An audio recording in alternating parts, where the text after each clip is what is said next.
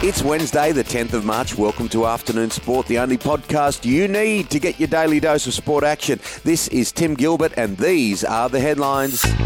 Newcastle Knights young gun Phoenix Crossland has been fined and suspended by the NRL after he was involved in a pub altercation. The 20 year old will not feature in Newcastle's round one game against the Bulldogs after he was hit with a one match ban.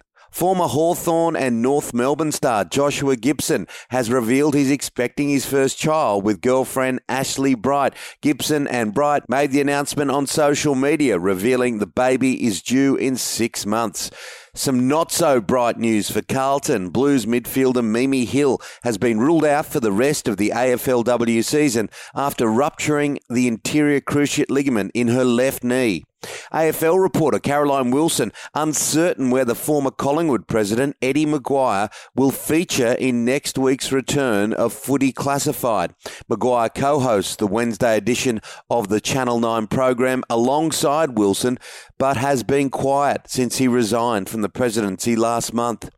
David Warner has set up a superb run chase for New South Wales in Adelaide, and he was brilliantly assisted by a couple of real talents, all-rounder Sean Abbott, 83, and Moises Henriques, unbeaten on 78, smashed 24s and four sixes between them to reel in the final target of 294 set by South Australia. Warner made 69.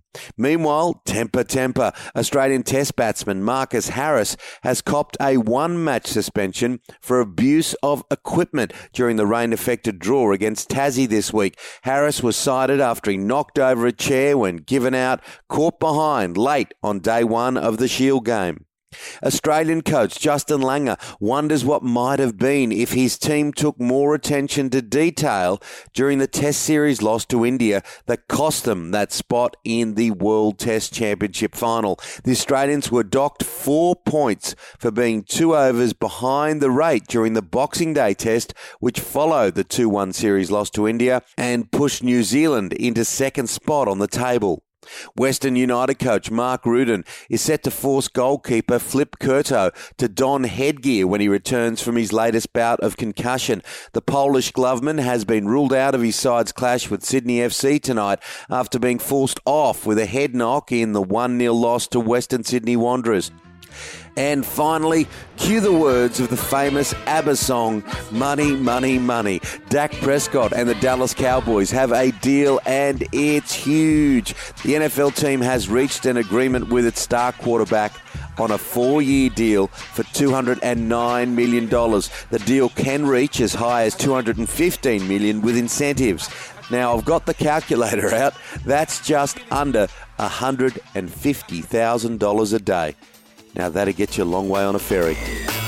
That's it for the afternoon sport headlines. Make sure to join us for our deep dive show, released at 2 p.m. every Monday to Friday, where I'm joined, of course, by Shane Lee, former Australian cricketer, and there's so much to talk about. Today, there's a real athletics feel, some very talented athletes. John Steffensen is with us, and of course, 400 metre runner. He'll be there in Tokyo for Australia, Steve Solomon. Hit subscribe on your podcast app now so you don't miss it.